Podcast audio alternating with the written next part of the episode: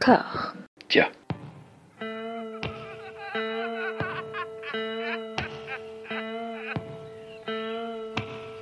And now for something completely different. Would you like to talk about the meaning of life, darling? Sure, why not? Philosophy for two? Right. Provided the movement never forgets that it is the inalienable right of every man or woman or woman to rid himself or herself or herself. Agreed. Thank you, brother or sister or sister. Where was I? I think you finished. Oh, right. I don't want to talk to you no more, you empty-headed animal food trough whopper. I fart in your general direction. Your mother was a hamster and your father smelt of elderberries. Bonjour et bienvenue à toutes et à tous dans Discordia, le podcast qui tente d'aplanir les débats qui rongent la pop culture de l'intérieur dans une conversation apaisée. Et j'ai un de mes sauces, un de mes gars sûrs en apaisement, Stéphane Boulet. Comment ça va? Euh, bah, euh, ça va très bien, merci François pour l'invitation. Bonjour tout le monde. Ça va très bien. Effectivement, apaisé, c'est ce que nous sommes aujourd'hui. Voilà. On est euh, dans, dans un mois spécial Japon, euh, de, de façon complètement euh, c'est c'est- c'est Fortuite. des c'est fortuite, c'est des coïncidences, c'est le hasard, mais c'est comme ça. On, on est en train de faire l'intégrale Shinya Tsukamoto en ce moment, donc on est c'est c'est- c'est bien. C'est une période où il, il faut, il faut pas s'énerver et on regarde du Tsukamoto. Je pense qu'on a tout compris C'est au truc. Et là, on va parler d'un d'un des grands sommets en fait de la pop culture des années 2010, en fait l'attaque des Titans. Voilà Tout à fait, tout à fait. dont bah, la version animée euh, est en hiatus depuis, euh, depuis une semaine. Alors c'est la deuxième partie de la saison 2. En attendant une troisième partie, ça délaye. Hein. J'ai rattrapé les épisodes, ça délaye. Hein. Ça, ça, ça délaye beaucoup, de plaisir, on va dire ça comme ça. Et il y aura une dernière partie donc euh, qui recoupe bah, le tout dernier volume euh, du manga qui sortira en 2023. Alors c'est une création d'un mangaka, Hajime Isayama, qui a commencé euh, l'édition euh, du manga en 2009, qui l'a conclu l'an dernier. Voilà, j'ai lu euh, la fin parce que je suis un, un- un de ces petits cons euh, qui, qui ont envie de savoir la fin en fait quand, quand Qui n'a aucune patience, voilà, bravo. qui n'a aucune patience, c'est ça. Il faut attendre un an pour savoir. Non, non. voilà. Toi, tu, tu, tu es beaucoup plus raisonnable. Tu as lu le manga, mais tu t'es arrêté en même temps que l'animé, c'est ça? C'est ça, voilà, voilà. Donc à l'épisode 130. Voilà. Et, euh, et voilà. Et, c'est- et la- cette création, en fait, a, a pris son envol à l'international à partir du moment où euh, l'animé a été diffusé à compter de, de 2013. Pareil, sur une gestation euh, assez compliquée, avec un changement de studio à partir de la saison 4, mais on, on- on y reviendra. C'est très spécifique. Pour résumer, l'attaque des titans, dans les très grandes lignes, on est dans un univers étrange assez intemporel, même s'il y a, il y a des, des, des échos un petit peu moyenâgeux, on va dire. Une espèce de Babel, c'est quelque chose de très syncrétique. En gros, euh, il y a des, des gens de toutes les ethnies, de, tout, euh, de tous les pays, avec des noms euh, qui viennent d'un petit peu partout, à grosse consonance allemande aussi, quand même. Peut-être- majorité allemande, ouais, c'est vrai. voilà, une indice sur les thématiques à venir. On reviendra. Ce bout d'humanité vit euh, retranché derrière euh, trois fortifications euh, successives parce que apparemment un siècle plus tôt, euh, cette population était la cible de, créatures monstrueuses et titanesques, les titans du coup, qui reviennent au début de l'intrigue. Et là, ça commence par un événement traumatisant. La, mère du, euh, héros, Eren Yeager, se fait dévorer euh, devant ses yeux. Et à partir de là, lui et ses amis n'auront de cesse de rejoindre les rangs de... euh, alors, Du bataillon d'exploration. du bataillon d'exploration. J'allais dire la section euh, découverte, mais c'est pas ça, le bataillon d'exploration. Non, je me perds entre les différentes traductions euh, en- Effectivement, en et français, c'est le- françaises. Voilà, le bataillon d'exploration. voilà, euh, avec un entraînement très spécifique parce que pour euh, venir à bout de ces créatures qui sont, euh, moi c'est ce qui m'a tout de suite fasciné en fait dans, dans l'attaque des Titans, c'est euh, ces antagonistes, les Titans, qui sont des espèces de, c'est pas uniquement des géants, ce sont des, des espèces de versions hypertrophiées d'êtres humains quoi, avec des expressions euh, outrées, des, des sourires un petit peu sadiques et euh, enfin, qui se déplacent de façon très très très spécifique et hum, c'est la matière dont les cauchemars sont faits. Voilà, moi, c'est quelque chose qui m'a tout de suite frappé et dont j'ai fait des cauchemars euh, direct derrière. pour, pour- pour- Effectivement. Pour dire les choses. Ils, ils essayent de, de, de, maîtriser, et ils y arrivent assez rapidement, hein, une technique de, de, bataille contre ces titans qu'il faut euh, donc dont il faut oblitérer la nuque parce que c'est leur seul point faible.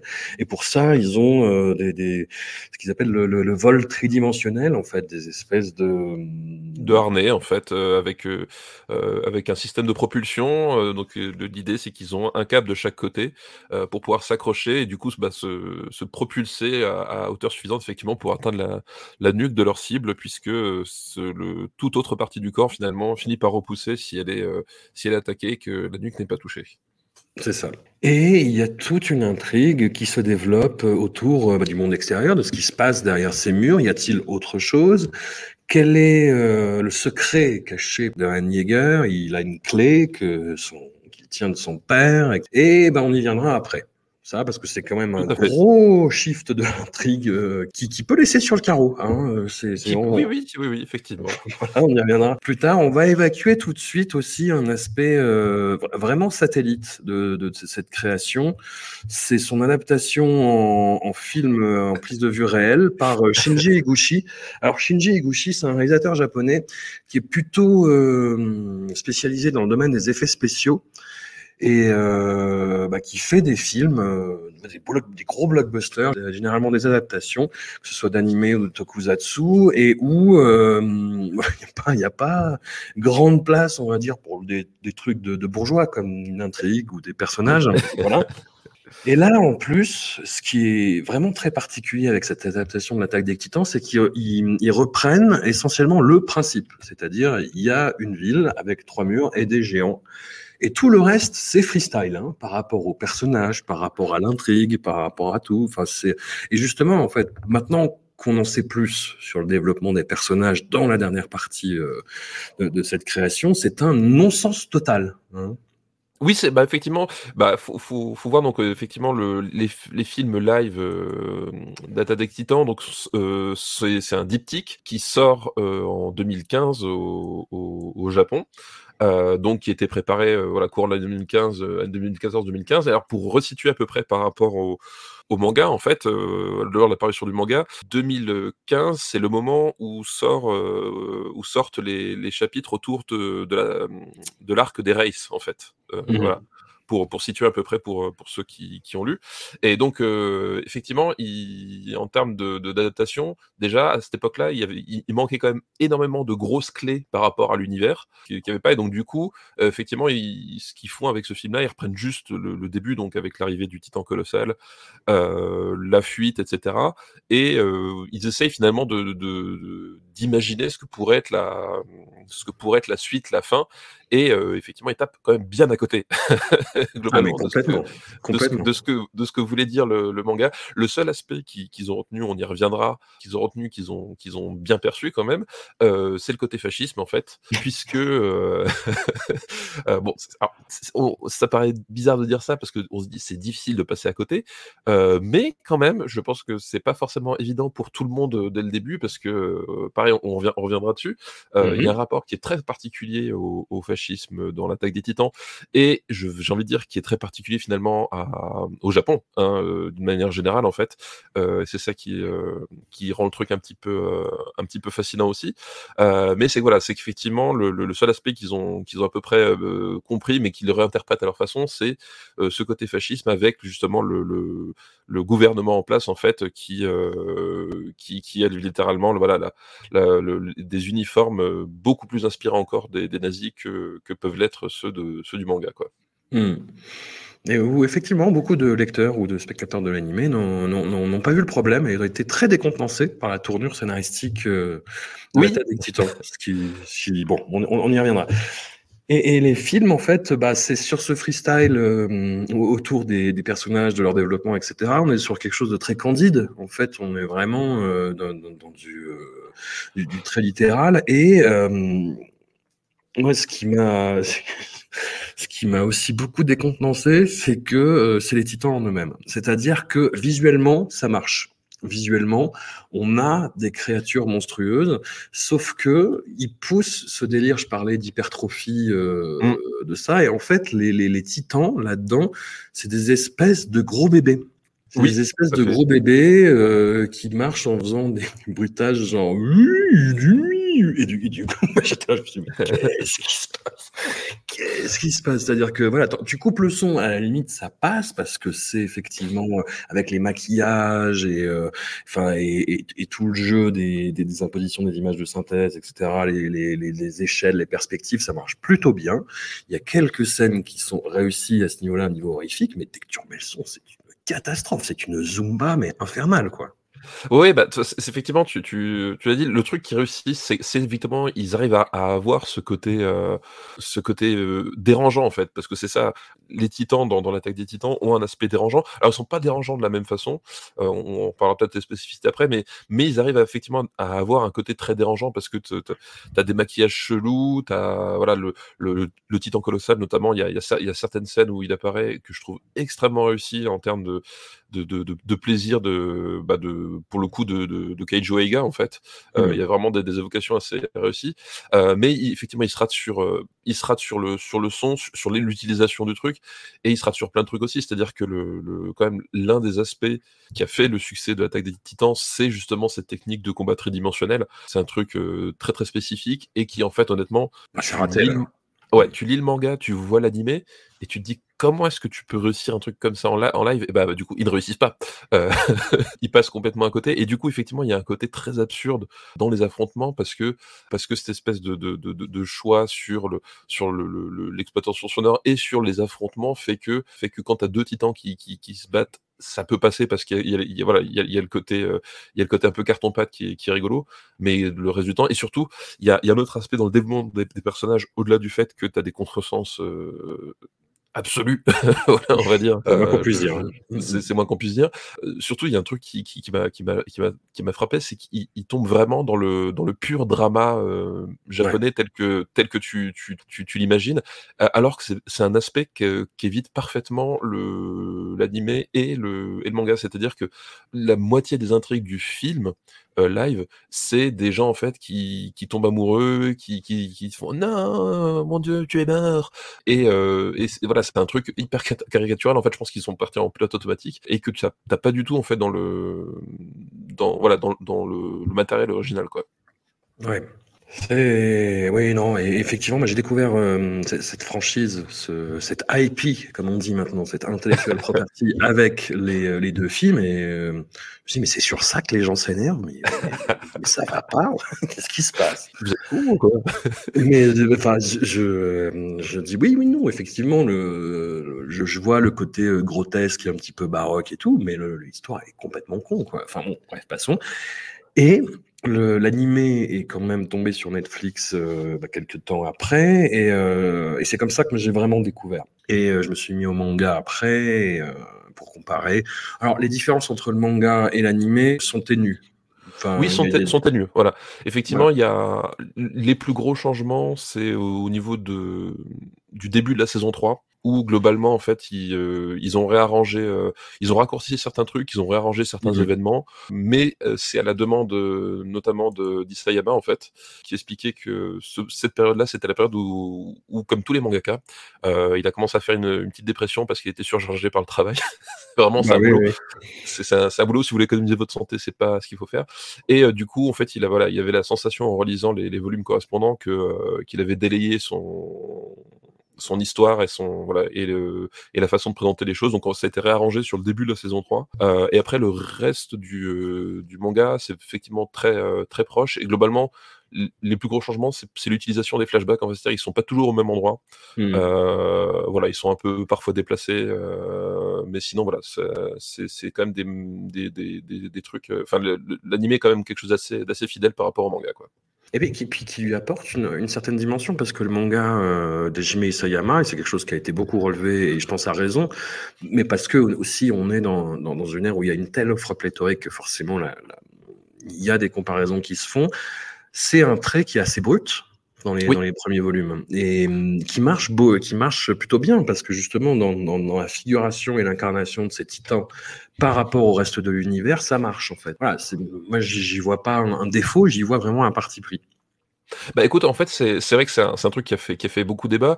C'est, je pense, autant un choix que qu'une imitation dans le sens où Isayama en fait le, ne se considère pas comme un dessinateur. Si, si tu lis des interviews, si tu lis beaucoup de choses, en fait, il s'excuse régulièrement sur, la, sur sa façon de, de dessiner parce que pour lui, c'est pas son vraiment son métier. Euh, voilà, lui, ce qui l'intéresse, c'est le, le, le, scénario, c'est la narration, c'est la construction d'univers et de personnages. Et en fait, il se considère pas comme un, comme un, comme un mangaka euh, à, part entière.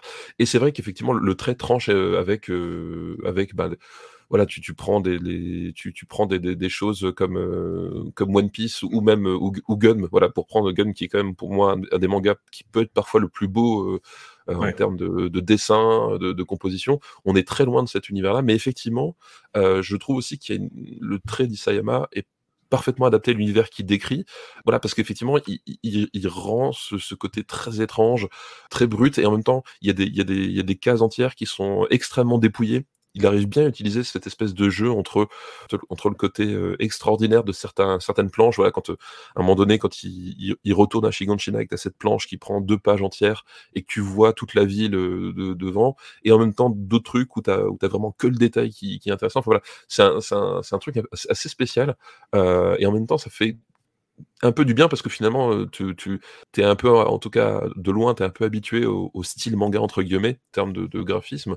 Et là, on est sur quelque chose d'un peu, d'un peu différent, d'un peu à part, et, ça permet peut-être aussi justement d'avoir, d'avoir ce, ton, ce, ton un peu particulier, quoi. Tu parlais des interviews d'Isayama, c'est, c'est quelque chose qui me frustre vraiment parce que bah, dans certains volumes du, du, manga notamment ça se conclut par des interviews et tu, tu sens qu'il qui c'est pas son truc. de, ah oui, non, non, il est pas très à l'aise, ouais. De s'exprimer, de verbaliser, et c'est régulièrement, euh, voilà, il y a l'intervieweur qui lui pose une question et il répond euh, une espèce de truc, j'en sais rien. et, euh, et, putain, mais merde. Et enfin, voilà, faut pas aller chercher des réponses là-dedans, je pense, y compris sur les aspects les plus euh, les plus motocross euh, de l'œuvre. C'est hum, quelqu'un qui a priori avait sa vision très claire de l'intrigue dès le départ et qui s'est euh, plié à l'exercice vraiment particulier de euh, l'écriture manga, mais euh, qui, qui, sur le moment n'a pas n'a pas de recul en fait, n'a pas la distance, ne sait pas, enfin et puis est assez gêné aussi socialement, hein, c'est ce qui transparaît et c'est ce qu'il peut mmh. dire dans, dans, dans, certaines interviews. Le, la genèse de l'attaque des titans, selon lui, c'est lié à, à, des interactions avec des gens qui lui ont fait peur dans, dans des cafés Ouais, oui, non mais, non mais alors, de toute façon, effectivement, tu, tu, tu lis ou tu regardes l'attaque des Titans et euh, tu comprends bien que Kisayama, c'est pas un type qui est très très à l'aise en, en, société ni quoi que ce soit. Enfin, je veux dire, ce qu'il exprime et ce qu'il exorcise, parce que c'est ça en fait. Effectivement, quand tu disais mmh. que qu'il n'arrive pas à verbaliser euh, les choses, euh, voilà, il y a il y a il y a un côté effectivement euh, exorciser certaines choses, euh, euh, certaines angoisses, voilà, qui, qui peuvent être plus ou moins primaires. Et, tu sens qu'à travers les thématiques qu'il aborde, la façon dont il les aborde, tu sens qu'effectivement c'est un, un type qui euh, qui était pas très qui est pas très à l'aise au, au, naturel, surtout pour un type aussi jeune, parce qu'il faut savoir que 2009, quand l'attaque des Titans euh, donc euh, paraît pour la première fois, donc Isayama, il, il, a à peine 20 quelque chose comme 22 ans ou 23 ans. Enfin, tu vois, on, mmh. on, on, est sur, on est sur un, sur un type euh, euh, extrêmement jeune en fait, pour surtout pour une œuvre de cette portée-là. Moi, quand en fait, quand j'ai quand j'ai lu le, le, le, truc et que je me suis un peu intéressé au truc, j'étais surpris de, voir que le type était beaucoup plus jeune que moi. Euh, j'ai fait what? Euh, Voilà, j'étais parce que il y a il y a il y a, y a vraiment quelque chose de, de, de de, d'à la fois, à la fois tu vois cette jeunesse, c'est-à-dire que cette thématique qui qui qui, qui, qui, vient du, du, shonen, mais pas complètement, c'est-à-dire on a des personnages qui, qui démarrent l'intrigue très très jeunes, qui sont forcés en fait de de, de grandir dans l'adversité. Euh, ça c'est voilà, c'est, une thématique assez récurrente du, du manga et du et du shonen en général, et qui se comprendre effectivement. Tu dis oui, euh, un type voilà de, de, de 22 ans, 23 ans, c'est, c'est le genre de choses qui, pourrait raconter. Et après la façon dont ça se développe et la façon dont il utilise certains trucs, tu te dis, c'est ça par contre, c'est quelque chose j'aurais imaginé quelqu'un d'un peu plus peu plus vieux avec un peu plus de recul et fait comme tu le dis le, recul il l'a pas forcément de façon consciente en fait il y a vraiment euh, voilà il y a vraiment quelque chose de euh, c'est plus fort que lui entre guillemets c'est une histoire qui avait besoin de sortir quoi mmh. Moi, c'est ça qui m'a déconcerté et qui m'a, je pense, quelque part fasciné dans, dans l'attaque des titans, tant le manga que, que l'animé c'est le les personnages, en fait, c'est bah, les personnages principaux. On a donc Eren Yeager qui, qui, voit sa mère disparaître au début. Ses deux meilleurs amis, Mikasa, qui est plus ou moins sa, sa sœur adoptive, même si c'est un peu plus compliqué. Oui, voilà. ça, un peu plus.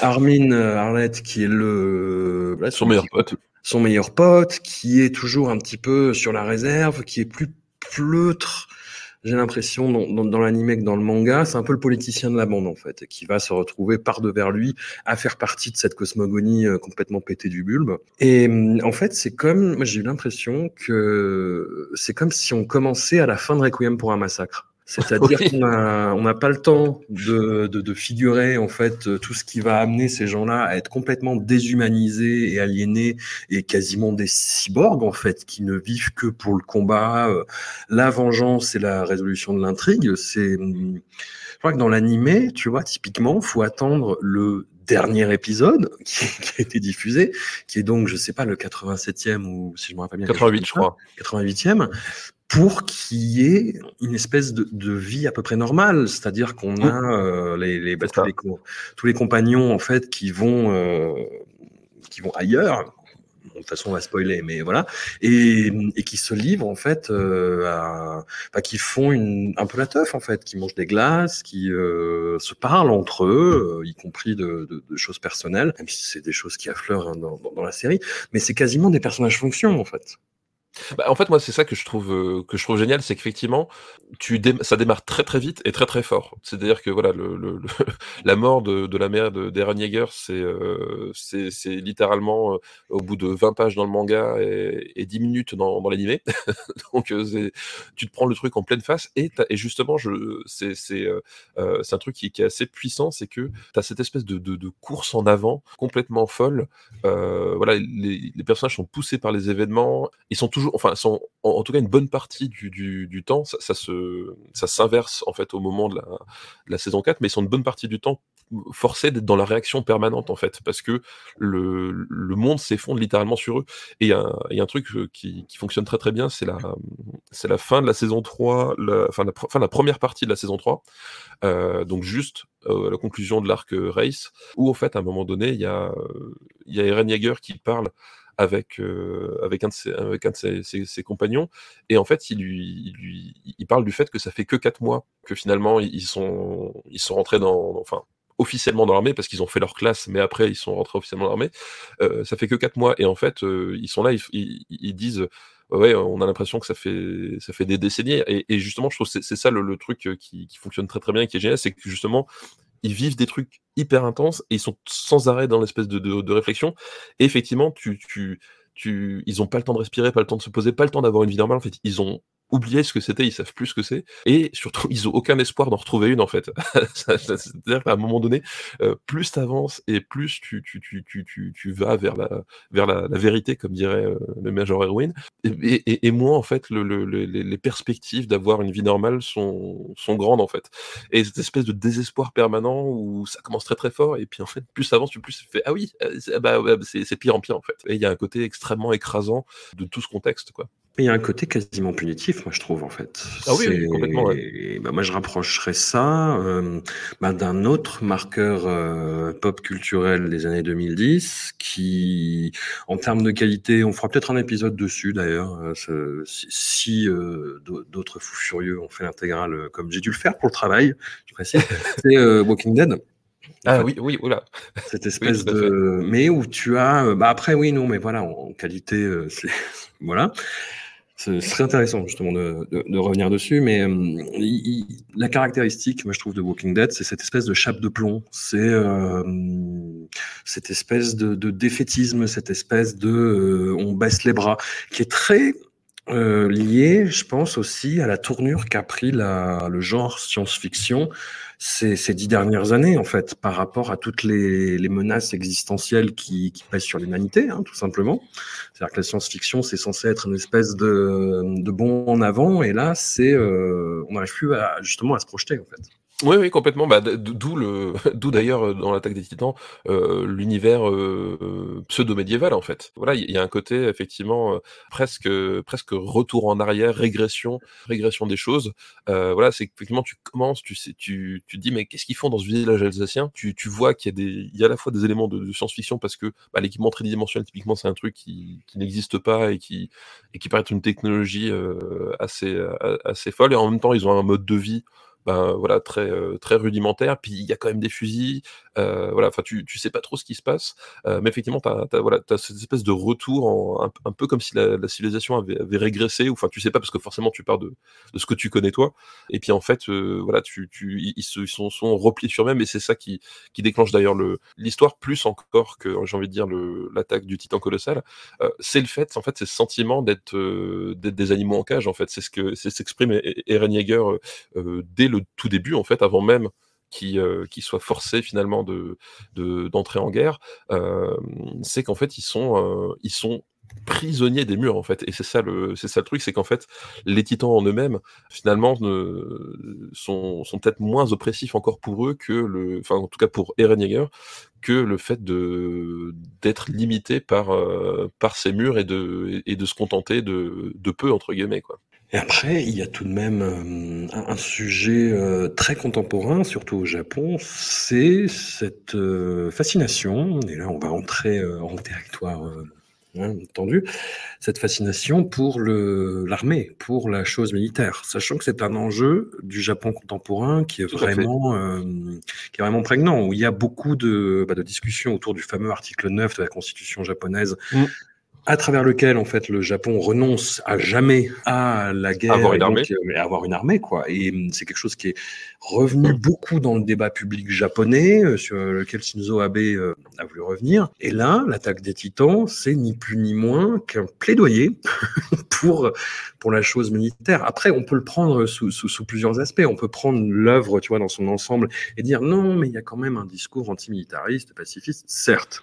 Certes, on peut, mais dans la réalité concrète des choses et de l'action, ce sont des gens qui n'ont d'autre choix que d'entrer dans les ordres et euh, les autres, enfin ceux, ceux qui, le refusent, sont euh, vraiment caractérisés comme, des lâches et des moins que rien, quoi. Oui, bah, de toute façon, effectivement, voilà, comme tu disais, il y a beaucoup de choses. En fait, le, ce, ce, manga dit énormément de choses sur, euh, sur le Japon euh, d'une manière générale. Effectivement, ce rapport à l'armée très très particulier, puisque effectivement le, le, le Japon n'a pas d'armée, ils ont la, euh, la Japan Self Defense Force en fait, qui n'est pas une véritable armée au sens où, nous on la connaît, où nous on la, on la, on, a l'habitude de la connaître, et ce qui est d'ailleurs un, un enjeu assez rigolo quand tu regardes Shin Godzilla. Euh, oui, tout à fait. Voilà. Euh, très très grand film, Machine Godzilla, euh, où c'est pareil en fait finalement c'est c'est les fonctionnaires euh, c'est les fonctionnaires de la voie publique qui euh, qui arrivent à se défaire de de, de, de Godzilla. Euh, voilà, mais effectivement c'est un c'est un enjeu très particulier et tu vois qu'en fait effectivement dans ce monde-là t'as pas le choix, c'est soit soit t'es un lâche, soit t'es un militaire et en même temps t'as ce côté t'as ce côté c'est c'est une armée littéralement enfin c'est c'est c'est des fascistes en fait parce que euh, c'est c'est vraiment non c'est-à-dire que effectivement tu es courageux si tu t'engages dans l'armée mais en même temps on te répète sans arrêt que tu n'es qu'un qu'un rouage qui va être broyé en fait. Littéralement tu t'engages pour pour finir en chair à pâté. T'as ce as ce côté euh, on a on a une humanité qui va pas hésiter une seule seconde, mais ça sourcille jamais, à sacrifier toute sa jeunesse pour ça, en fait. Et, c'est ça que je trouve intéressant, c'est que justement, tu as, ce côté, en même temps, cette fascination pour le, pour le côté militaire, le, parce que tu as les corps d'armée, enfin, tout est très bien décrit. Pour le coup, un, tu, en termes d'univers, tu, tu, comprends vraiment le fonctionnement des différents corps d'armée, etc., avec leurs spécificités. Bah oui, parce que la euh, plupart des transitions, que ce soit dans l'animé ou dans le manga, en fait, on te dit, alors, telle arme, elle a été faite de telle façon. Enfin, tu as voilà, un fétiche vraiment autour de ça. Quoi. Et, exactement. Et en même temps, tu as, voilà, as ces personnages qui, qui, qui ont, fini par l'oublier parce que justement, ils vivent des trucs tellement énormes, mais qui sont extrêmement jeunes. Voilà, quand, euh, quand le manga démarre, euh, Eren Yeager, je, crois qu'il a, il a 10 ans, donc il a, il a 15 ans au moment du, on va dire, du, du gros de, de l'histoire, euh, même si tu as quelques ellipses. Voilà, fin. Et donc, on, on, parle quand même de, de, de jeunes gens dont on a détruit l'enfance et qu'on envoie au combat se faire massacrer dans l'espoir que ça passe. et, euh, et ça, enfin, je, ça, je, je, trouve ça, je trouve une thématique euh, extrêmement forte et qui, et qui justement donne vraiment un truc euh, très poignant euh, dedans. Et, euh, et surtout, en fait, c'est, c'est par la suite, bah, il y, y, a différents twists qu'on qu'on va pas forcément aborder, mais il y a vraiment un côté désillusion en fait de, de ça. C'est-à-dire que typiquement la frontière, enfin, la frontière du gentil et du méchant.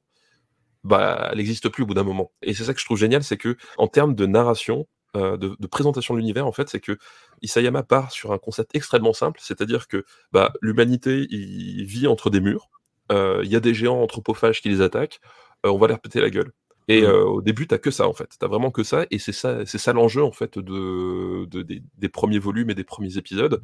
Et en fait, le, le la clé du truc, je, selon moi, c'est que les protagonistes ignorent le fonctionnement de leur propre univers en fait. C'est-à-dire mmh. qu'ils ont que des bribes d'informations. Le, les murs, littéralement, sont, enfin, au-delà de, de, de, la symbolique du, du, du mur, euh, voilà, euh, les murs, littéralement, leur coupent l'horizon. Mais d'un point de vue symbolique aussi. Et donc, en fait, ils, ils, ont finalement autant de clés que nous sur cet univers et ils vont les découvrir petit à petit. Mmh. Euh, et au fur et à mesure qu'ils vont délayer cet univers, euh, son fonctionnement, les clés, parce qu'évidemment, tout le monde se pose la question sur l'origine des titans, le qu'est-ce qu'il y a au-delà des murs, etc. Bah, on, on, va finir par apprendre tout. On va, pour le coup, on va, on va tout savoir.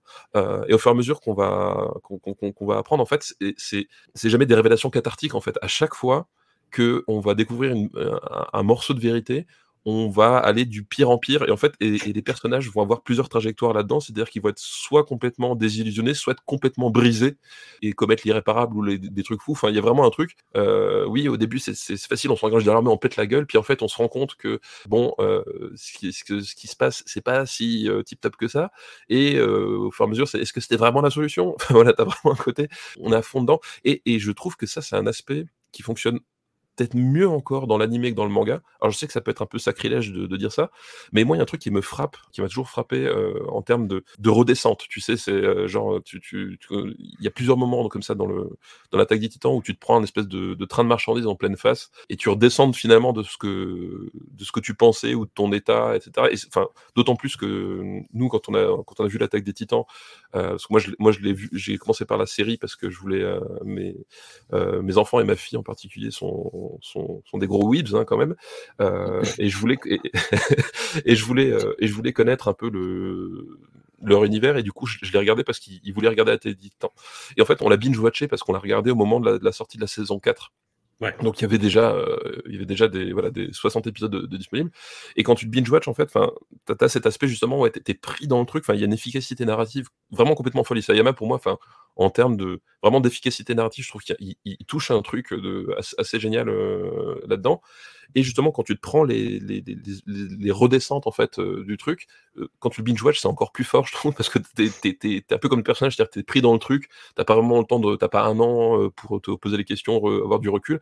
Et là, d'un seul coup, ce côté redescente fonctionne encore mieux dans le dans le manga parce que il y a un truc qui m'a toujours frappé, c'est le c'est le générique de la de la saison 2, le fameux la fameuse chanson Shinzo Sasagayo. Ouais. Euh, donc Shinjo Sasagayo, c'est le c'est le cri de ralliement de l'armée en fait, c'est cette espèce de geste qu'ils font avec les deux points euh, qui enserrent le cœur et qui, qui dit sacrifiez votre cœur. Donc voilà. c oui, et que refont les fans, et ce qui est pas du tout inquiétant. oui, oui, et c'est ça qui est génial, c'est que la, la, la, saison 2, tu as une chanson qui reprend, donc l'opening, les openings sont globalement tous mortels, euh, mmh. mais l'opening de la saison 2 reprend cette chanson, enfin ce, ce cri-là, ce cri de ralliement, pour en faire une chanson, enfin c'est un hymne, c'est un hymne de stade. La mélodie, elle est ultra efficace. Euh, un, tout, un, banger, un banger. Voilà, c'est un pur banger et on est tous là à chanter Shinjo, Ososa, Gayo. et en fait, euh, en fait, ce, ce, cette, ce, ce, cette phrase Shinjo, Ososa, Gayo, euh, en fait, son sens évolue au fil du manga. Ouais. Et t'arrives à la, à la fin du truc, en fait, Shinjo Sasagayo a plutôt le même sens qu'au début. Et t'es là culpabilisant en disant, ah ouais, j'ai chanté cette, cette chanson, moi j'étais à fond, et en fait, ah oui, c'est un mécanisme du fascisme, littéralement. Littéralement, c'est un pur mécanisme du, du fascisme. Euh, C'est-à-dire qu'on on, on va simplifier et, et, et, rendre quelque chose de euh, et avoir quelque chose de cathartique pour euh, finalement te t'empêcher ou te donner un sauf-conduit pour éviter de réfléchir et t'engager, voilà, et te sacrifier. Et, euh, et, ça, ça fonctionne d'autant mieux que tu as cette espèce de, de, chanson complètement. Enfin, j'ai vu les, les, concerts de justement de. Tu as des concerts sur le, le, les, chansons d'attaque des titans et tu as un stade entier qui reprend cette chanson. Et autant quand tu es dans la saison 2, c'est-à-dire que tu es au moment où tu es encore à te dire, ouais, les gentils c'est ça, les méchants c'est ça, ouais, globalement il se passe ça, ouais, il y a ça. Et quand tu arrives finalement à la saison 4, tu dis Ah oui, en fait, non, tout ce que je croyais, c'est tombé par terre, et que du coup, Enfin, moi, je me sentirais mal de chanter ça aujourd'hui dans un stade avec 10 000 personnes, quoi. Et à mon avis, ça, c'est un choix parfaitement conscient de, de, de, de l'équipe d'Isayama et de, et de l'équipe du, du, manga. Euh, sauf qu'évidemment, quelque part, en termes de, d'impact populaire, ils ont été dépassés par l'efficacité de, de ce qui, euh, euh, de ce qu'ils proposent. Et c'est toujours un peu le, pas le piège, mais euh, voilà, c'est, pareil, c'est à un moment donné, le, le final de Scarface est tellement euh, efficace en termes de cinéma que les gens oublient ce qu'a voulu dire le Brian De Palma. Bah, on est un peu ce cas-là, c'est-à-dire que ils ont réussi à rendre le fascisme tellement fascinant et tellement efficace, et c'est le propre du fascisme en fait. C'est pas parce qu'il fonctionne pas parce qu'il est repoussant, au contraire, il, fonctionne parce que parce qu'il est séduisant. Qu'au moment où justement il te il te démonte le truc et décortique, en disant bah attention, finalement ce que ce qu'ont cru les personnages pendant des des années entières, et, littéralement là, parce qu'on est sur un manga qui, qui s'est allé sur, sur 12 ans, et ben en fait, c'est pas aussi simple, et derrière, c'est un tout petit peu amer, bah finalement, il y a une partie des gens qui, ont, qui sont au-delà de ça, qui disent non, non, mais euh, non, c'est cool en fait. Tu vois et, euh, et c'est ça qui rend le truc assez, assez fascinant. Quoi. Moi, je me suis posé la question justement de, de, de ce rapport ambivalent. Bon, au, au, au, fascisme euh, militaire, avec euh, cette portion de l'intrigue où on découvre en fait que le, bah, toute cette cité est gérée par une espèce de, de, dynastie plus ou moins dégénérée, où en fait à sa tête bah, le, le, le, souverain c'est un espèce de factotum quoi. C est, c est... Oui, le, souverain Fritz. Ouais. ouais, voilà. Et quand on, on, arrive un petit peu à un point de rupture par rapport à ça, avec tous ces enjeux politiques là, bon, en gros l'armée arrive et euh, dégage euh, tous tout, tout ces espèces de, de nulos, tu vois, et, euh, et, et, les choses rentrent dans l'ordre. Et je me suis dit, ah. Parce que tu tu, tu bah, grosso modo, quand tu regardes quelque chose d'aussi ambivalent que l'attaque des titans, enfin moi c'est ce que je fais, je me mets des béquilles, je me dis, ouais, mais c'est toujours possible d'interpréter de telle façon que... Et là, c'est la première fois où je me suis dit, ah. Tiens, parce qu'en plus, enfin après, je suis allé me renseigner euh, sur, sur l'histoire japonaise, euh, bah, que je connais dans les grandes lignes, mais dont je suis pas non plus un spécialiste. Et c'est un, c'est un événement bah, que beaucoup, en fait, d'observateurs... Euh, assidus et euh, exégètes de l'attaque des titans n'ont pas manqué de rapprocher d'un vrai événement de l'histoire japonaise, donc une tentative de coup d'État par des euh, militaires euh, factieux de l'armée japonaise qui, qui en avait marre, en fait, hein, en 1936, bah, des, des, des, représentants de l'État, en fait, et euh, qui voulaient revenir à, à, une ère précédente, quoi. Et, et c'était des soldats ultranationalistes, euh, bah, je, oui, voilà, fascistes, hein, on peut le dire. Et je crois que c'est en plus à la même époque où, euh, alors ça, c'est, on va mettre beaucoup de, de, de conditionnels, mais il y a eu tout un, un bins, pour employer un sale mot, autour d'un compte Twitter qui aurait été tenu par euh, Hajime Isayama et où il faisait part en fait de ses opinions, euh, où il faisait pas, où il aurait fait part, conditionnel, d'opinions euh, bah, très japonaises hein, pour le coup, justement sur le, bah, la question euh, coréenne en fait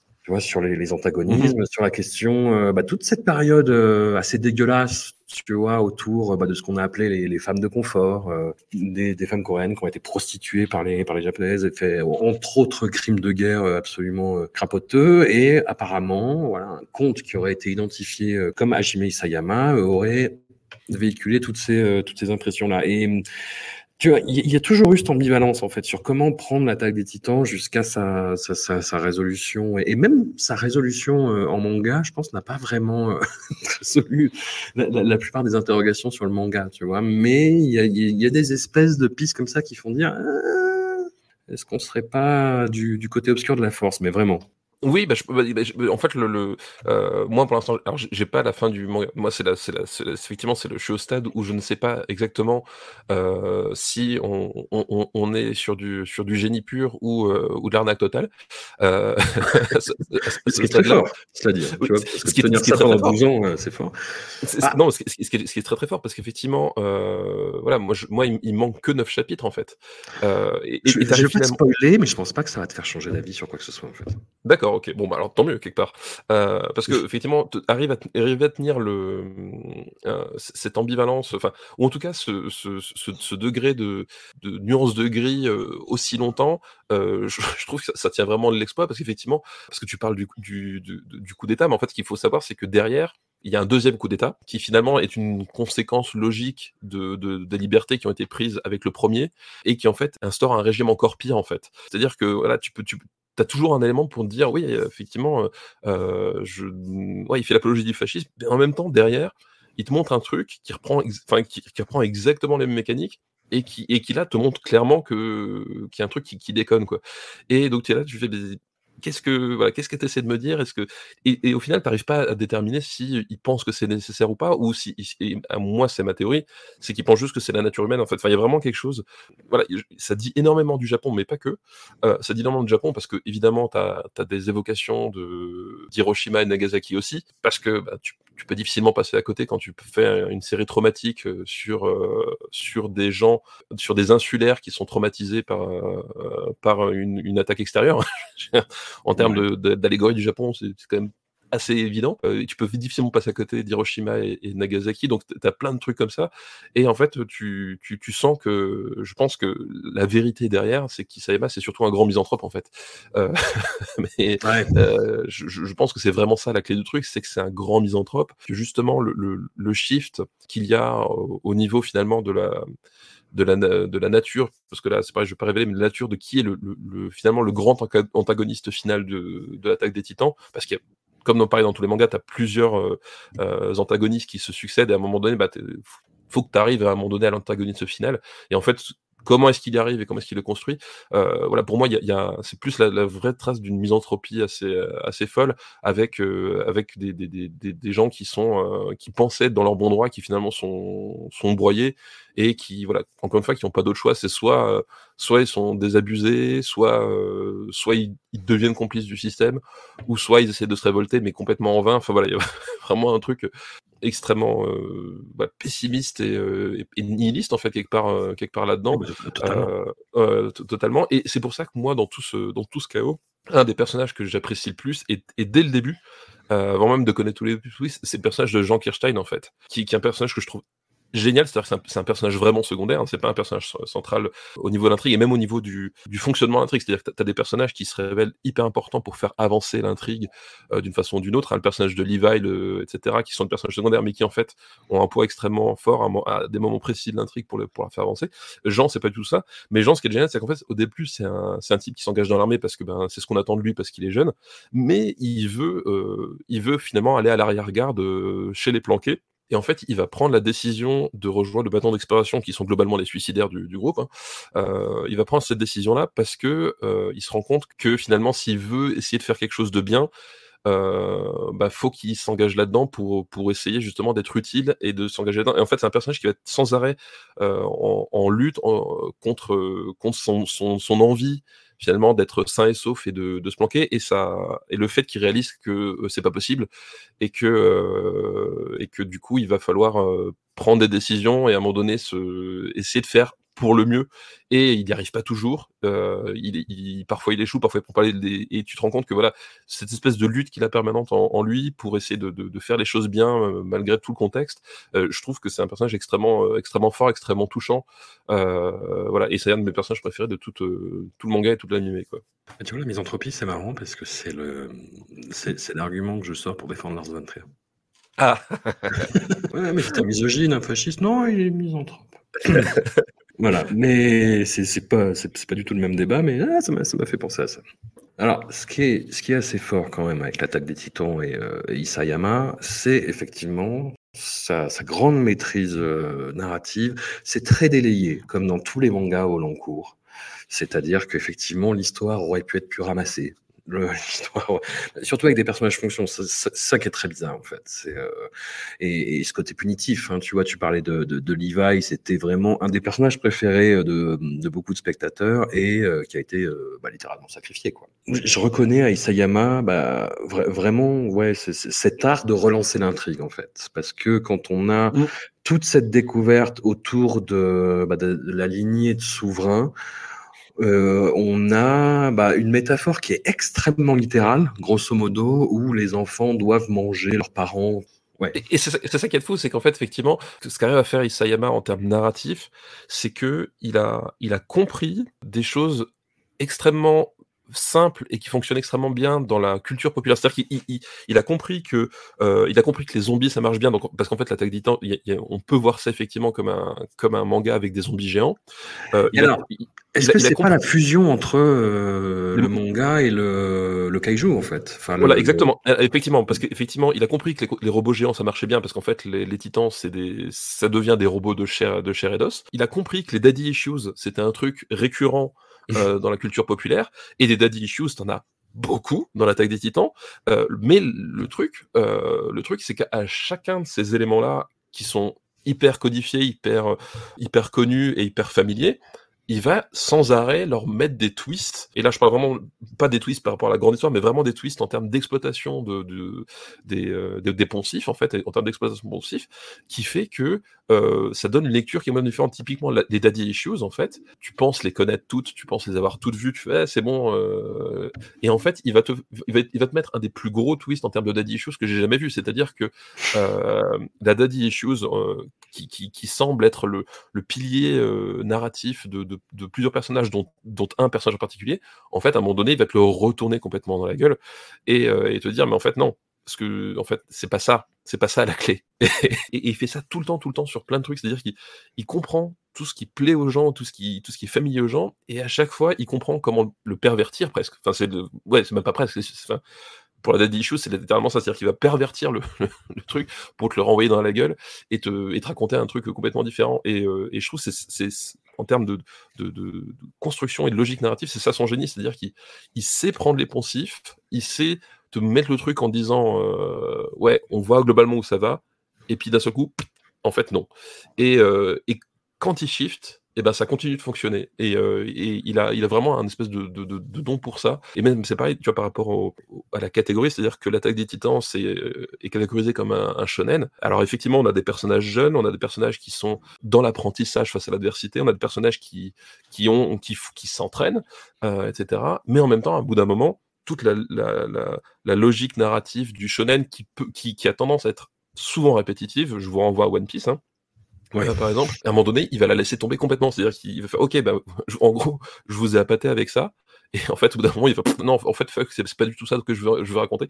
Et, et ça continue de fonctionner. Et, euh, et voilà. Et c'est, enfin, c'est un, un, truc assez fascinant en termes de, euh, en termes de, de, de capacité d'écriture, quoi. Moi, ce que j'ai trouvé absolument incroyable, mais euh, sur le moment, euh, j'étais très circonspect sur la tournure que prenait. Euh, bah dans dans l'animé, en fait, c'est le passage de. Bah, c'est le début de la quatrième saison. Hein. Oui, ouais, je... c'est-à-dire. On, on que tu parles. Voilà.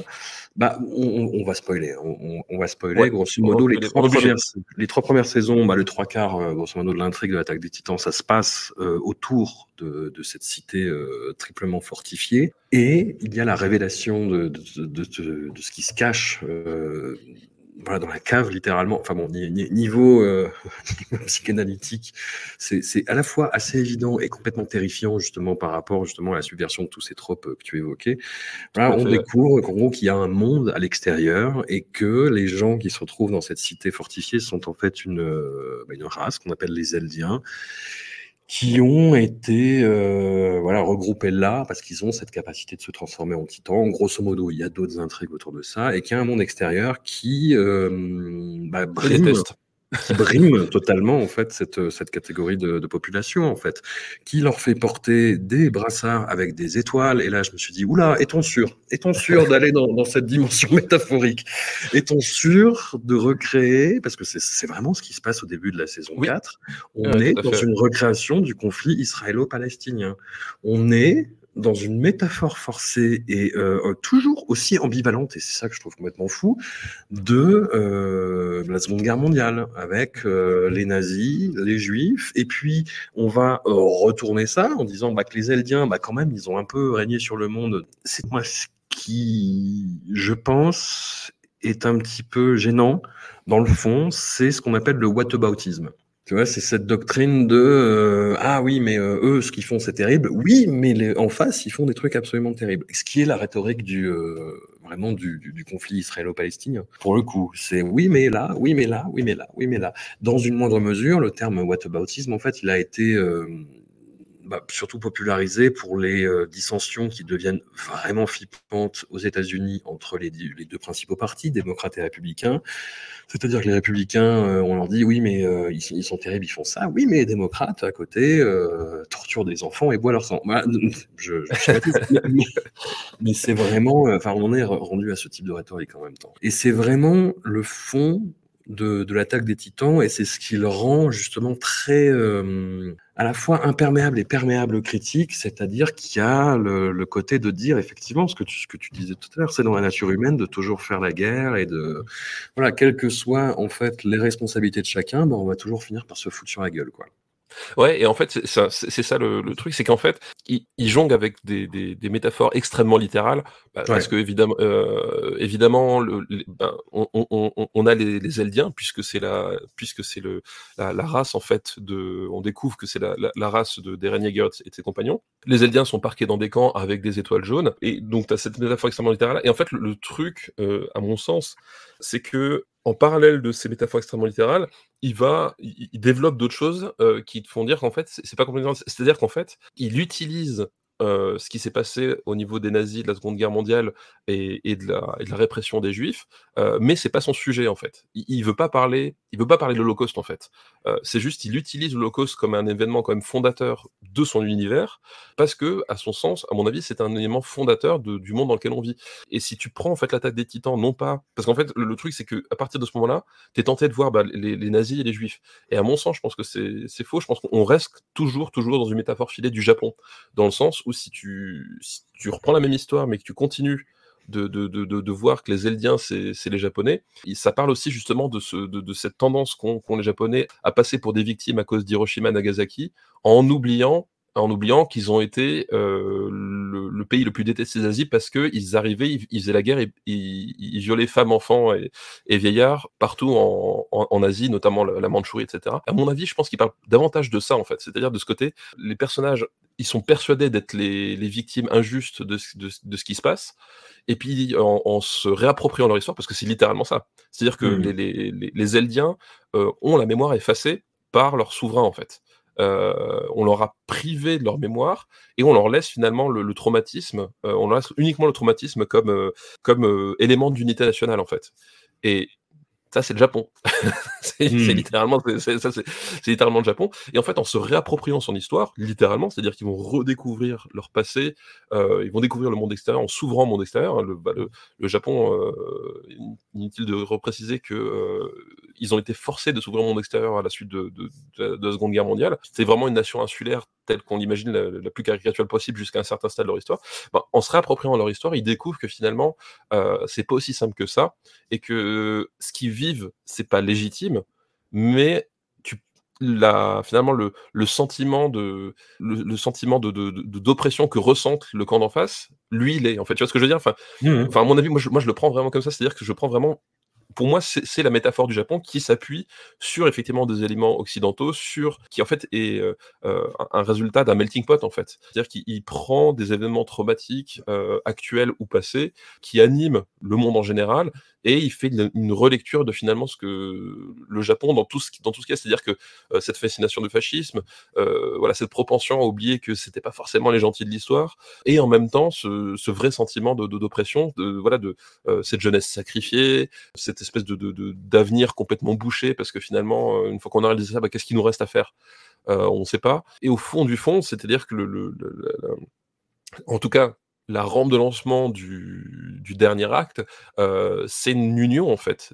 C'est une union de ce, peuple, de cette espèce de diaspora qui arrivait vraiment au pied du mur, c'est-à-dire qu'ils sont enfermés dans une espèce de logique de haine, parce qu'il faut, faut, savoir que justement, les Eldiens qui ne sont pas sur l'île avec Eren Yeager, en fait, c'est ceux qui vivent dans les camps à Mar. Euh, Ceux-là, en fait, sont endoctrinés pour être des bons Eldiens comme il y avait les bons Juifs, c'est-à-dire qu'ils deviennent complices du régime qui les oppresse, parce qu'en fait, c'est leur seule façon d'avoir une vie un tout petit peu meilleure. et qui en fait est, une, est un miroir de ce qui se passe sur, euh, sur, sur l'île avec, avec les, les aliens d'entre les murs en fait.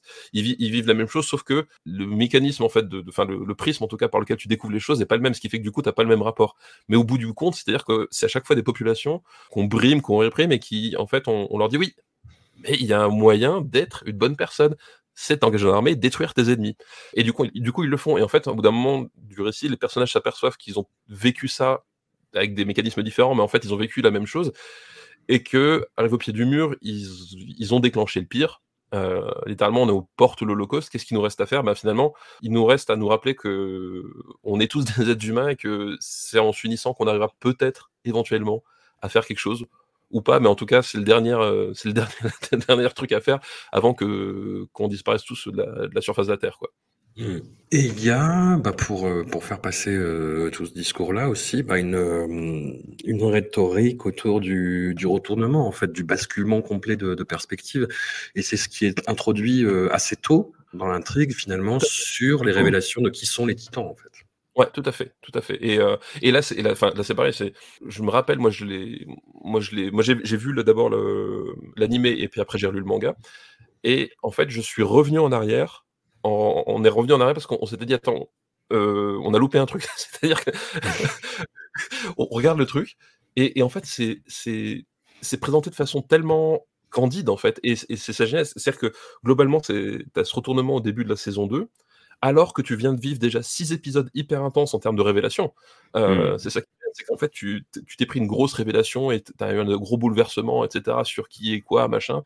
Et, et tu te dis, bon, là, c'est la transition, ça va être calme. Et en fait, la boum, il te balance, mais sans crier et sans, euh, et sans grande cérémonie, il te balance l'un des plus importants retournements de situation de tout le manga presque comme, si de rien n'était. Et en fait, c'est un truc qui fonctionne super bien. C'est, enfin, moi, j'ai trouvé ça assez génial. Euh, et il fait ça plusieurs fois, c'est-à-dire que il, il, arrive à mélanger à la fois le, des, des, moments extrêmement forts euh, en termes de, de, de, mise en scène pour certains retournements, et à la fois, il arrive à placer des trucs hyper, euh, enfin, des, des, des, mind blown complètement dingues à, à, des moments où tu t'y attends pas du tout et de façon complètement anodine, quoi. Et c'est ce qui rend les, les, les, retournements encore plus, encore plus impressionnants. Et comme dit, moi, je, nous, on, a, on, a, on est revenu en arrière, on s'est dit, attends, on a loupé un truc, on a du mal à comprendre. Je, il a pas, il a pas dit ça. Et en fait, on regarde, on fait, mais si, mais quoi? Et puis euh, voilà, c'est, enfin, il y a un truc euh, en termes de, de mécanique de retournement, c'est, c'est assez surprenant. Quoi. Est-ce qu'on parle du retournement principal? On peut parler du retournement principal. Bah oui, voilà, que, que tu as évoqué un petit peu déjà. C'est le fait que l'antagoniste principal de la saga, c'est son héros, ni plus ni moins. Tout à fait. Voilà, Aaron Yeager, qui devient une machine euh, de haine à tuer, même si c'est un petit peu. Euh, Ça, en fait, c'est c'est sa nature, c'est-à-dire qu'effectivement, on commence le manga, il a déjà la haine en fait. Ouais. Euh, il a déjà la haine, sa mère se fait tuer et il jure de tuer tous les titans. Et euh, mais comme c'est le protagoniste et que du coup il apprend à évoluer, il apprend à être avec ses camarades, tu t'attends à ce que il s'améliore. Euh, et que et d'ailleurs à plusieurs moments euh, il a des moments de doute euh, voilà des moments d'abattement etc il est extrêmement humain mais là on, on est encore encore une fois dans une métaphore hyper limpide finalement rétrospectivement euh, c'est-à-dire que littéralement le, ce que nous dit le manga par rapport à Eren Yeager c'est que le monstre est en nous littéralement le, en fait ce, le, celui qu'on celui qu'on met en position d'être l'homme providentiel qui va tous nous sauver, c'est celui qui va tous nous détruire, littéralement. Et, et, et le monstre est en nous, c'est-à-dire qu'Eren Yeager, on découvre, en fait, c'est la première, c'est le premier personnage du manga dont on découvre qu'il a la capacité de se transformer en titan. On mmh. découvre par la suite, en fait, ils l'ont tous, euh, mais c'est à travers lui qu'on découvre ce, cet élément clé de, l'intrigue. Donc, il, devient un monstre pour combattre des monstres, et en fait, littéralement, c'est ça, c'est que euh, le, monstre, l'ennemi, est, en nous depuis le début, et que si on fait pas gaffe, bah, c'est lui qui va prendre le dessus, et c'est littéralement ce qui se passe à la fin. C'est-à-dire qu'Eren Yeager est emporté par sa, par sa propre haine. Euh, voilà, il cherche à tout prix à découvrir la vérité, au moment où il la découvre, en fait, il, il ne peut pas la supporter. Et il devient, il devient le pire monstre que l'humanité ait jamais connu, quoi. Ah, c'est induit dès le départ. À partir du moment où on sait qu'il a le, parce que chaque titan a sa propre euh, particularité, ses propres pouvoirs qui peuvent être absorbés par les autres. Et euh, le, le, le, titan de Eren Yeager a le pouvoir de contrôler les autres. Et partant, tu te dis, mmh,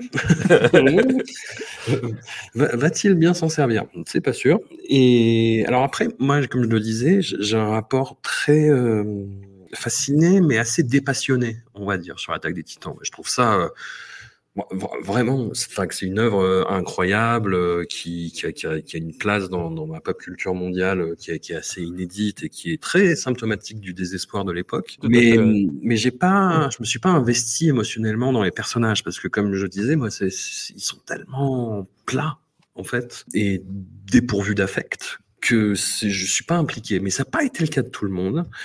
Et c'est ça que j'ai trouvé assez fou aussi à observer, c'est qu'il y a eu une réaction hyper violente sur ce, sur ce shift en fait de Eren Yeager, avec une partie des gens, bah, des, des, des, salopards dans mon genre qui disaient bah oui, bah, si, bah, c'était bah, c'était logique, c'était cohérent, mais pas bah, oui, gens se sont sentis trahis en fait.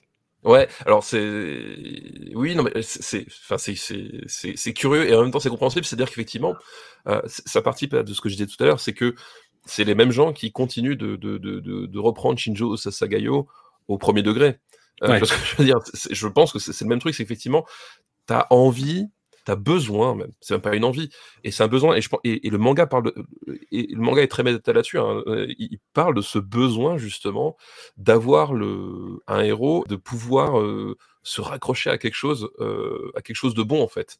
Euh, voilà, littéralement, c'est ce que tu as envie que devienne Eren c'est ce que tu penses qu'il va être parce que c'est quand même le protagoniste, même s'il a des moments d'errement et que tu peux accepter, mais tu as envie de ça et tu as besoin de ça parce que, comme c'est le protagoniste, fatalement, tu, tu projettes le, le fait qu'il va, il va résoudre la situation. Alors, d'une certaine façon, il trouve une résolution, hein. j'ai envie de dire. Mmh. Euh, d'une certaine façon, il résout, il, il, résout la situation, mais c'est pas celle que tu veux. Et, euh, et moi, c'est ça que je trouve fort, c'est que je pense que, à nouveau, je pense que c'est complètement conscient des Sayama et ça participe justement à la mécanique misanthrope dont, dont je parlais tout à l'heure. Euh, c'est pour lui, c'est évident depuis le début que c'était le méchant, mais que, mais que pour que on, on, pour que le truc ait le plus d'impact possible, il faut justement qu'à un moment donné, on, croit, on, puisse, on puisse se projeter dedans et qu'on se dise, ouais, il va prendre la bonne décision, il va avoir des hésitations, mais on sait comment ça. Eh ben non, non, pas du tout. Et euh, voilà, c'est littéralement, euh, si tu cours après un homme providentiel, ça va te péter au visage.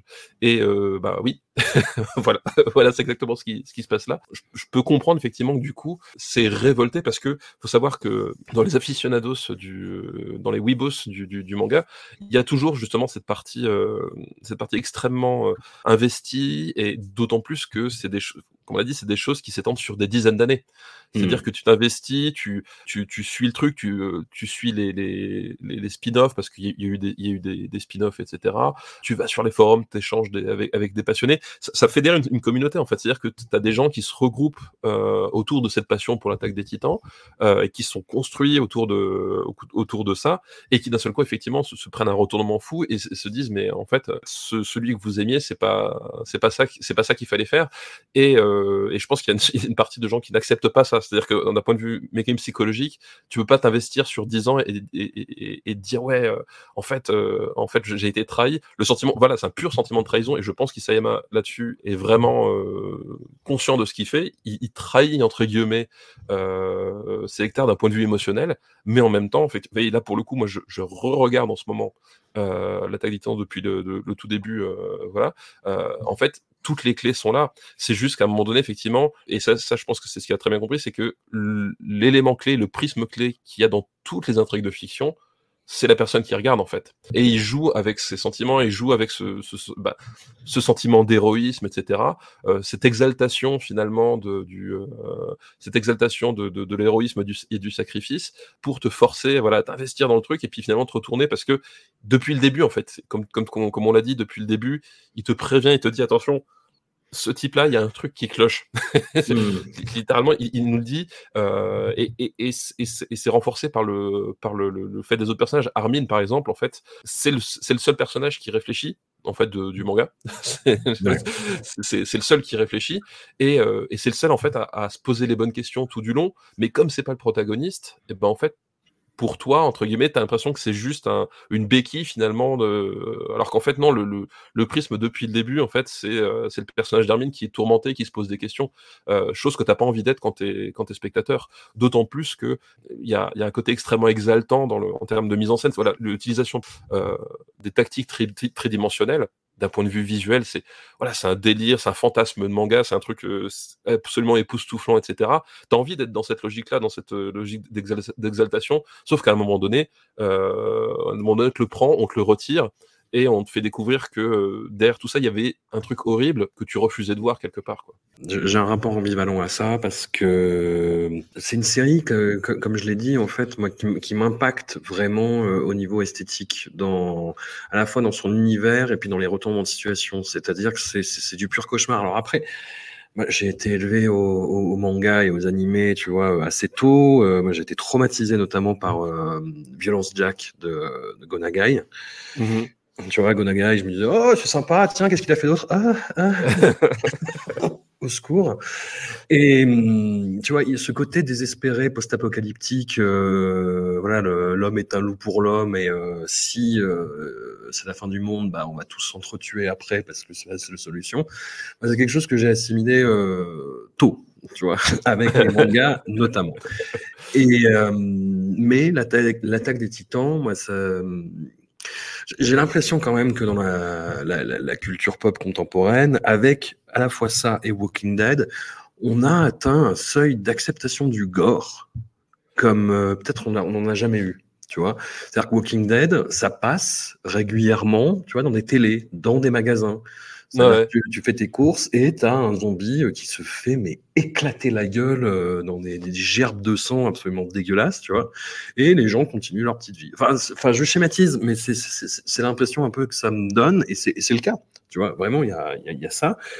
Et le fait que l'attaque des titans soit aussi gore, désespéré, et que ça n'empêche pas des gens de s'identifier au personnage, je suis comme deux ronds de flanc, un peu. il y, a, effectivement un, un, degré, euh, oui, un degré de, de, de, de, et en même temps, c'est c'est la nature même du même du genre en fait du manga, c'est-à-dire qu'effectivement, à partir du moment où ça devient un phénomène populaire, il y a une partie du truc qui t'échappe en fait, euh, tant en tant que public, mais en termes de même en termes de, pour, Isayama, etc.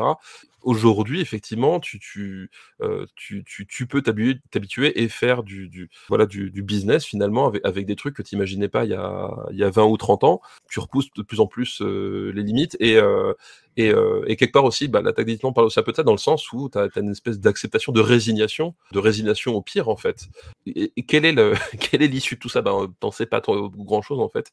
Euh, voilà. Et c'est pour ça que cette espèce de sentiment de désespoir s'installe parce que tu tu t'habitues au pire et les personnages s'habituent au pire en fait. Euh, ce qui est horrible euh, dans le dans les premiers épisodes devient le quotidien et euh, ouais, cette espèce d'escalade qui arrive derrière est, est assez inévitable. Et c'est vrai que euh, c'est vrai que c'est assez, étrange. Et je pense que du coup, peut-être paradoxalement, ça, ça renforce le besoin d'identification des gens. C'est-à-dire que là-dedans, inconsciemment, il y a peut-être une mécanique qui fait que tu as besoin de, de, de, t'identifier et de croire en Eren Jaeger. C'est-à-dire qu'il y a, y a un truc. Et quand je parlais du fait que, que Armin était, était, le regard essentiel de, de l'œuvre, il y a ce moment où justement, euh, où justement Armin réalise que il a cru parce qu'en fait, en gros, il y, a toute une histoire à un moment donné sur euh, Eren qui accepte un, un pacte euh, d'une nature profondément dégueulasse. Hein, D'ailleurs, le, le, pacte de stérilisation, non, d'extermination douce. Adoré le terme. Euh... voilà, le... où tous les Aldiens euh, titans seraient stérilisés, en fait. Voilà, voilà le pacte d'extermination de toute une race. Eren accepte le pacte. Et puis, en fait, Armin, sa théorie, c'est que Eren ne, ne peut pas accepter ce pacte par sa nature même. Enfin, c'est impossible. Et décide de, décide de, de, de l'aider parce parce qu'il est persuadé que derrière, c'est pas ce qu'il veut. Armin a raison, c'est pas ce qu'il veut. Ce qu'il veut, c'est encore pire. Et, et, et, en fait, il y, a, ce moment où Armin réalise ça, c'est-à-dire qu'il réalise qu'il a, voulu croire jusqu'au bout. En plus, c'est son meilleur ami, c'est l'homme qui lui a sauvé la vie euh, à plusieurs reprises. Euh, il a envie d'y croire jusqu'au bout. Et le moment où il réalise que finalement, en fait, son espèce d'aveuglement sur Eren euh, a conduit littéralement au pire que tu pouvais imaginer, et qui en fait il y a participé. Euh, c'est un truc extrêmement fort, c'est-à-dire que tu as Armin au milieu des ruines à côté de Mikasa, il voit, il voit tous les titans des murs qui, qui, s'avancent, il comprend en fait que, que quelque part qu'il était complice d'un truc parce que il a trop voulu y croire. Et euh, je trouve ça, voilà, d'un point de vue dramaturgique, je trouve ça extrêmement fort. Et, euh, et c'est peut-être ce genre de mécanisme, c'est-à-dire que quand tu arrives, quand tu es habitué à voir le pire, tu as envie de t'investir, tu as envie de machin, tu as envie tu dis c'est pas possible, il faut qu'il y ait un truc auquel me raccrocher, sinon je deviens fou en fait. Mmh. Euh, et c'est ce que fait l'attaque des Titans, c'est-à-dire que il te prend ça, il te le renvoie dans la gueule, il fait mais en fait, euh, bah non. Quand on, quand on fait ça, on arrive au pire. Regardez, même Armin, à un moment donné, euh, aussi intelligent qu'il soit, c'est un homme avec, c'est un homme sensible, avec, ses, avec son, son histoire, son- ses, ses- ses croyances, ses, ses sentiments, et à force de s'auto-persuader que Eren Yeager était quelqu'un de bien, il finit par être entre guillemets complice du pire, quoi.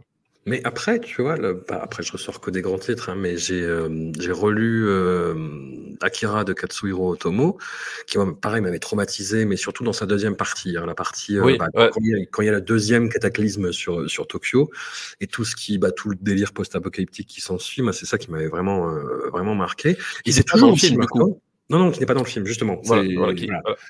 C'est le, le film s'arrête juste avant ce moment-là, en fait. Et toute cette partie post-apocalyptique, moi, ça m'avait vraiment terrorisé. Enfin, le- encore plus que Violent Jack, qui est beaucoup plus euh, bou- bourrin et beau de décoffrage. Mais là, en ayant relu ça, bah, tête reposée, euh, avec le, le- le double d'âge de bouteille, voire le triple, ça va mieux.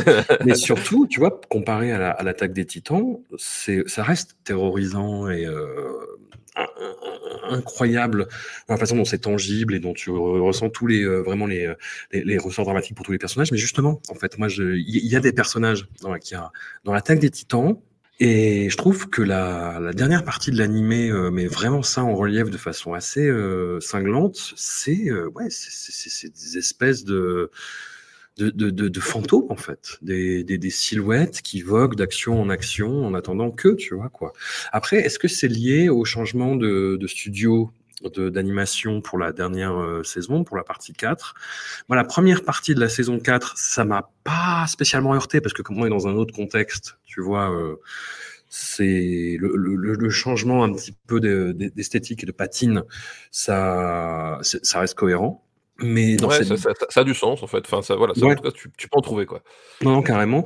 Mais dans cette dernière partie, là, dans les derniers épisodes qui sont passés euh, bah, à partir de janvier, j'ai l'impression, c'est- pas un relâchement dans l'animation, parce que ce serait un peu, un peu salaud et, et cruel de dire ça, mais j'ai l'impression que ouais, l'esthétique est plus euh, fade, en fait.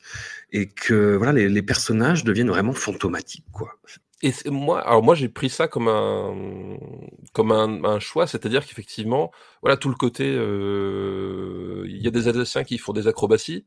En fait, euh, c'est plus c'est plus c'est plus, d'actualité en fait. C'est- C'est-à-dire qu'on, euh, pour moi effectivement, enfin moi ça décrit des euh, ça décrit des gens brisés, mais vraiment. Euh, et, et pour le coup, quand je parle de gens brisés, je repense à Mikasa qui se fait mais démonter psychologiquement par Eren en fait. Euh, mais un truc enfin c'est je pour, pour moi c'est l'un des passages je trouve les plus violents du manga en fait. Euh, paradoxalement alors alors que c'est juste un mec qui parle à une meuf. Mais mais ce- ce- ce- enfin la violence de, du psychologique du, du de, je, j'en reviens- j'en revenais pas. Honnêtement je, je ne pensais pas que vivre ça en- avec un manga à ce point là euh, voilà. Et, et c'est des personnages qui sont complètement brisés. Et en fait pour moi justement ce côté fantomatique pr- presque robotique c'est à dire qu'effectivement ils vont ils vont accepter de, de ils vont accepter de, de, ne plus être que des espèces de, de, fonctions de ce qui de ce qui de ce qu'on attend d'eux. Je trouve qu'il enfin pour moi c'est une thématique du truc. C'est à dire que c'est pour moi ça, ça fait partie du propos effectivement de de se dire euh, on, a raté un truc et maintenant on est au point de non-retour et je ils essaient d'avancer mais est-ce qu'ils y croient vraiment? Enfin vraiment il y a un côté euh, euh, voilà c'est enfin c'est le, le désespoir par-dessus le désespoir effectivement voilà je pense que ce je pense que ça pour moi ça participe au truc et c'est c'est un côté voulu. Voilà t'as un passage de enfin t'as t'as un passage de de s'appelle? De- d'acrobatie tridimensionnelle à, comme à la grande époque en fait entre guillemets Hmm. le moment un peu insouciant, ouais, on butait des titans, c'était rigolo. Euh, T'as un passage comme ça dans la saison 4 et ça se termine sur le fait que ils assassinent quelqu'un qui y tiennent en fait. Euh, tu vois ce que je veux dire? Et euh, ça se termine là-dessus, c'est-à-dire qu'effectivement, t'as- t'as- la, la séquence rappelle les grandes heures euh, euh, du moment où l'attaque des titans, on pensait que c'était rigolo, entre guillemets, hein.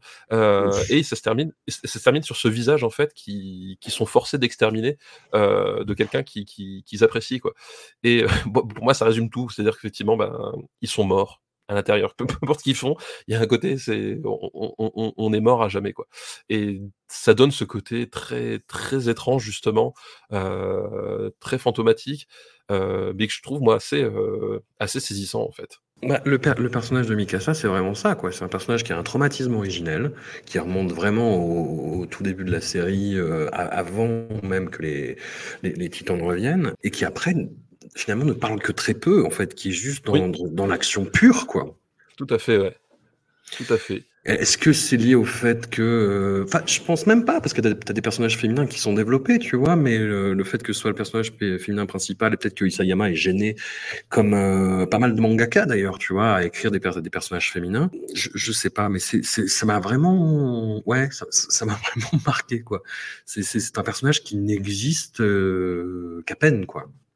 Bah, en fait, pour moi, c'est un peu sa ligne dramatique, c'est-à-dire que elle a une obsession, euh, Mikasa, une obsession clairement déterminée et dont tu comprends la nature très vite, en fait, on, te la donne, euh, te la donne très vite.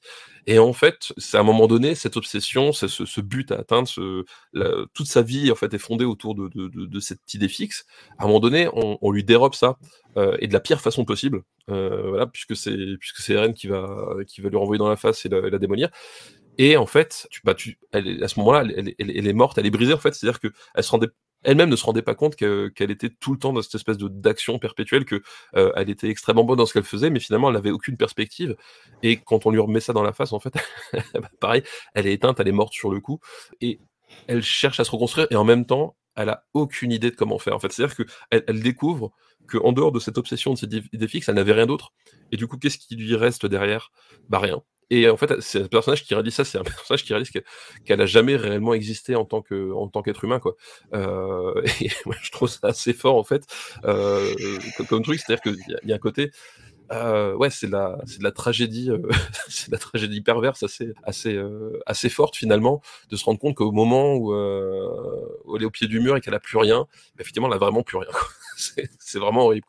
Qu'est-ce que tu penses toi de la cosmogonie bah, ce qu'on voit beaucoup dans, dans, cette dernière, dans cette deuxième partie de saison 4, c'est-à-dire tout le délire autour de Ymir, les limbes, tout ça. J'étais un peu. Eh. Déjà dans le manga, j'étais un peu circonspect. Dans l'animé, euh, je, je, trouve que ça marche moyen. Bah, en fait, le truc, c'est que d'un côté, effectivement, bon, c'est un peu boiteux, et en même temps, je trouve qu'il y a un, élément qui me plaît, euh, c'est-à-dire qu'on on garde le côté un peu euh, un peu pas arbitraire, mais, métaphorique, c'est-à-dire qu'effectivement, tu vois, euh, bah, tu vois Ymir, tu vois d'où viennent, euh, tu vois ce qui s'est passé, etc. Mais en même temps, la, nature profonde du truc, tu la connais pas. C'est-à-dire que elle trouve une espèce d'entité qui, qui va fusionner avec elle et ça s'arrête là en fait. Euh, et, je, et, et, moi là où j'étais content c'est qu'il c'est enfin en tout cas là où j'en suis je sais pas si mais c'est qu'elle n'est pas plus loin que ça. C'est-à-dire que revenir aux origines d'un justement d'un tel univers un truc enfin il y a, y a, toujours un truc décevant quel que soit le truc en fait. Ouais. euh, tu vois ce que je veux dire? Enfin j'ai pas d'exemple de, de, de séries de, de films ou, ou de, de, bouquins qui ont un univers basé autant sur les surprises sur la, la découverte de l'univers euh, et sur un truc complètement mystérieux qui, quand il révèle le truc, n'est pas décevant d'une façon ou d'une autre en fait. Lost. Euh, ouais, encore Lost. Euh, je, suis pas un grand fan de Lost en fait. Moi. Je, ouais, je pense à la dernière saison, tu sais, avec tout le délire avec un Abel, tout ça, machin. Oui, voilà. Donc, yeah. donc voilà, il y a toujours un moment donné où c'est décevant et, et, ça y échappe pas. Et finalement, là où je me, ça me réconforte, c'est que la, la, nature profonde de, de, de, la chose reste malgré tout assez métaphorique en fait. C'est-à-dire que Ymir trouve une espèce d'entité et devient un titan et pour moi, je, je continue de le voir comme euh, euh, Ymir à la haine, et elle a, elle a fini par, euh, par euh, s'exprimer par ce, à force d'être, littéralement, elle est sur le point d'être bouffée par des chiens quand même, hein, mmh. elle est, à force d'être réprimandée, à un moment donné, il y a un truc qui explose en fait, et euh, on n'en sait pas plus. Et je trouve ça bien qu'il soit arrêté là, c'est-à-dire qu'il aurait pu dire ouais c'est une météorite qui est tombée avec des extraterrestres, tu vois ce que je veux dire? On, échappe à ça, euh, et quelque part c'est ce qui me réconforte. Certes, certes, certes, certes. Comme je te disais, en fait, je pense que la dernière partie, euh, la toute dernière partie de, de l'animé et du manga, ça va pas résoudre quoi que ce soit, en fait. Ça va répondre à certaines questions, notamment euh, sur euh, sur Mikasa, sur euh, bah, sur sur euh, sur le, le, le bouclage de, le, de, leurs arcs respectifs, que ce soit Mikasa ou Armin. Moi, j'ai des théories, mais bon, voilà, je ne sais pas ce que ça donnera.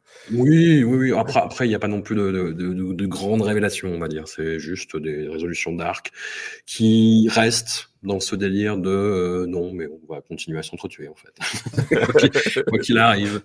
Voilà. Et hum, voilà. Et Eren Yeager est devenu un titan. Euh, gigantesque et monstrueux qui a initié euh, ce qu'ils appellent le, grand terrassement dans les, dans les sous-titres euh, français. C'est le Big Rumbling en, en anglais. Et grosso modo, c'est Eren qui est une araignée géante monstrueuse et qui conduit tous les titans pour exterminer chaque être humain en fait sur, sur c'est ça tout à fait tout à fait on en est là. Je, trouvais vraiment, en fait, le, je dis la deuxième partie de, saison 4 de l'animé très, très délayée. Enfin, que ça, ça a retardé le moment où justement Eren allait euh, initier ça, dont on parle en fait depuis, depuis pas mal d'épisodes, pour revenir. Moi, il y a juste le dernier épisode où ils font ce flashback dont je parlais tout à l'heure, tu vois, sur l'île, où ils ont vraiment un moment de, d'humanité. oui, et, d'ailleurs, là, ça, c'est un changement par rapport au manga. C'est-à-dire que dans le manga, ce flashback intervient plus tôt. Euh, c'est-à-dire qu'on le découvre au moment où euh, Eren déclenche le grand terrassement et on donne l'explication juste derrière en fait. Mmh. Et là, dans le, je trouve dans l'animé, ça fonctionne beaucoup mieux. C'est-à-dire qu'on on est sur un moment d'introspection de Mikasa qui, à, qui on vient de poser la question est-ce que tu es capable de tuer Eren Jaeger en fait? Euh, Voilà, Annie l'a regardé dans les yeux et lui a fait on en revient toujours au même problème c'est est-ce que tu te sens capable de le tuer? Et il y a Mikasa qui est, qui est toute seule sur le, sur, le, sur le bateau et qui repense à ce moment-là. Et je trouve que là, ça fonctionne d'autant mieux parce qu'effectivement, tu as ce moment d'humanité. C'est-à-dire, effectivement, tu, tu l'as très bien dit, c'est le seul moment où les personnages vivent voilà, au sens euh, de réellement vivre cette liberté en fait que, que voulait Eren à la base. Ils l'ont à ce moment-là. Et quand on, quand on a pu savourer ça avec eux, parce que littéralement on, savoure, c'est-à-dire que ils, ils, ont des moments un peu de légèreté où ils expriment leurs sentiments, où ils font la fête. Et au moment où on termine ça, pouf, t'as le, as, le grand terrassement qui, qui, se produit de façon définitive. Euh, et je trouve que ça renforce encore plus le truc, c'est-à-dire que euh, on, se rend compte de tout ce qui va disparaître à ce moment-là. Et je trouve que cette utilisation de flashback à ce moment-là dans l'animé fonctionne mieux encore que dans, que dans le manga. Ça donne un côté encore plus, euh, encore plus tragique. Quoi. La fin du manga, sans spoiler, c'est l'aboutissement de, de, toutes ces visions horrifiques. En fait, c'est un espèce d'immense cauchemar qui, n'en finit jamais. Et j'espère que la dernière partie d'animé sera à, la hauteur. Le trait, en plus, de Hajime Isayama est devenu plus assuré, plus, plus vif, plus incisif que dans les premiers tomes, évidemment. Il a la, bouteille qui joue et hum, il, arrive vraiment. Il y, a, des visions absolument atroces. Hein. Euh, moi, j'ai été particulièrement marqué euh, au-delà des titans, etc., par ces images d'enfants qui, qui dévorent des cadavres. Et on est, euh, on est vraiment dans Ouais, vraiment le point final de c'est voilà, voilà je, je, vous en mets une dernière euh, une dernière grosse lichette dans la gueule, voilà, tu vois. Moi c'est quelque chose qui, qui me marque. Je suis rarement marqué euh, par euh, par des mangas, c'est plus l'animation ou les prises de vue réelles qui me marquent, mais là là ça a été le cas. Voilà. On en reparlera éventuellement l'an prochain. Bah oui, écoute, si tout va bien. On se retrouve nous dans dans 15 jours pour parler d'un autre jalon euh, absolument essentiel de la culture japonaise contemporaine, à savoir Neon Genesis Evangelion d'Hideaki Anno. Euh, on parlera à la fois de la série originale, de ses multiples fins, des films aussi. Le, dernier est sorti euh, l'année dernière, il y a un an. Et puis on fera ça à l'occasion de la sortie en fait en perfecte édition chez Glénat du manga, qui est qui est différent mais euh, qui, est, qui est intéressant et qui est un bon complément à, à Néon Genesis Evangelion. Merci à toi, euh, Stéphane. On te retrouve toujours dans le, les podcasts du, du RPU. Tout à fait, tout à fait. Bah, merci de l'invitation. Ça m'a fait, ça me fait plaisir de parler de l'attaque des Titans, vois-tu. Euh, Écoute, besoin d'en parler. voilà, dans, dans l'entre-deux tours. On fera, on fera paraître ça le lendemain du résultat de l'élection. Ça, on, Ou est-ce que ce sera Ah, on verra. C'est ça. En fait, c'est finalement très méta de parler de l'attaque des Titans maintenant, en sachant qu'on ne sait pas dans quel futur va être diffusé cet épisode, en fait. Euh, tu, tu, vois ce que je veux dire? C'est ce qu'on est dans la timeline la plus dark? On verra. On verra exactement. Un immense merci à toi et puis à dans 15 jours. Ciao à tous.